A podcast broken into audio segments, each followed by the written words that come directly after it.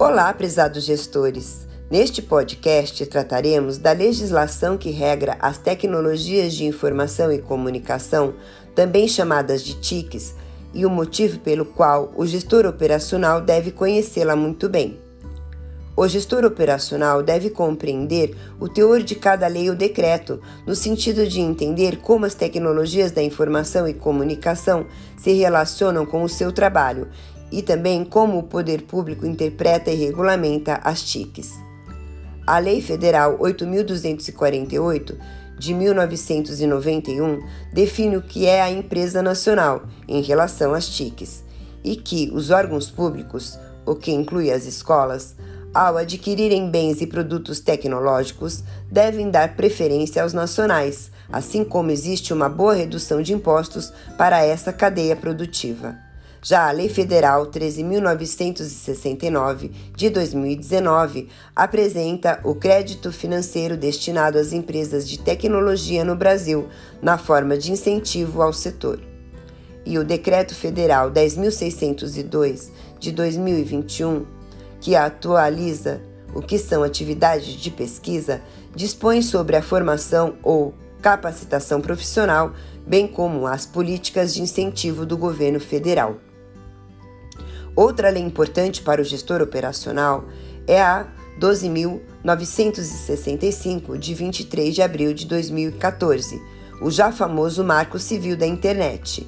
É importante uma análise mais profunda dessa lei, pois ela define conceitos, direitos e garantias dos indivíduos e comunidades na esfera digital, o que certamente tem relação com o uso que a escola pode dar às tecnologias.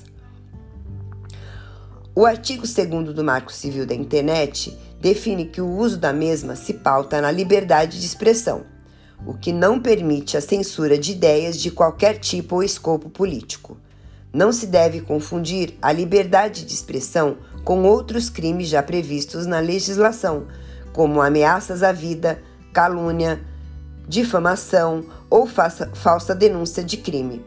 Nesse conceito de liberdade de expressão, direitos individuais e ataques à pluralidade e à diversidade, ao menos no Brasil, não são permitidos. A não aceitação política, filosófica, religiosa ou cultural de uma pessoa ou um grupo de pessoas em relação a outra ou outras não permite a ofensa, ameaça ou linguagem que estimule o ódio e o desprezo. Pode-se discordar, mas não fomentar o ódio, a exclusão ou a marginalização de qualquer pessoa ou grupo que tenha uma postura diferente de outro grupo. Isso não significa o impedimento de denunciar atitudes criminosas com a evidenciação dos fatos.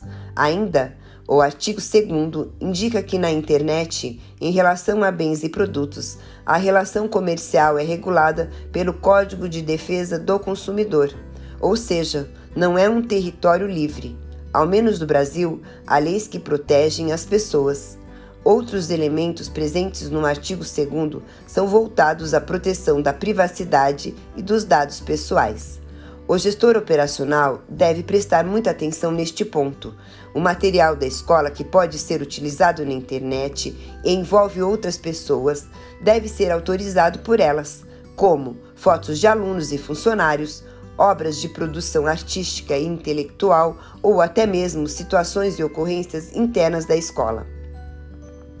A escola fala pela escola, mas quando for falar de outras pessoas, especialmente divulgando, deve ter a autorização para fazê-lo. Deve-se ter também o cuidado para não expor pessoas à situação de constrangimento. O que pode parecer uma brincadeira ou algo natural pode se reverter em um processo judicial. Aliás, em um mundo informatizado, qualquer dado gerado pela escola de forma digital deve ser devidamente protegido. Na dúvida, quando se trata da relação escola-outra pessoa e a internet, deve-se sempre ter a autorização da pessoa por escrito. Muitas escolas utilizam no expediente das matrículas o preenchimento de uma autorização por parte dos pais ou responsáveis, permitindo o possível uso das imagens dos alunos em publicações acerca de festas, eventos ou projetos pedagógicos. A autorização prévia fornece a segurança para a criação do material digital ou físico. Mesmo com a autorização prévia, sempre é oportuno verificar os consentimentos antes de publicar e analisar se o conteúdo tem um objetivo efetivamente relacionado à escola. Voltando ao Marco Civil, o artigo 7 define a internet como um bem ou serviço fundamental para o exercício da cidadania. A internet, na definição da lei, é um bem essencial que, salvo o não cumprimento legal, pagamento ou utilização criminosa, não pode ser suspensa de modo que gere prejuízos ao indivíduo ou à comunidade. Ou seja, quando a internet fica indisponível ou com uma qualidade ruim, no caso da escola, cabe ao gestor operacional cobrar enfaticamente a restauração do serviço na qualidade contratada. Evidentemente que acidentes ou falhas acontecem na prestação do serviço e, quando extrapolam o contratado, devem ser justificadas pelos provedores de acesso. Normalmente, na relação contratual estabelecida entre as partes, se prevê alguma quantidade de horas de indisponibilidade. Assim sendo, meu caro gestor, muita atenção para com as TICs, pois, enquanto ferramentas de trabalho dos professores e alunos, é fundamental que sua disponibilização esteja atendendo tudo que a legislação impõe.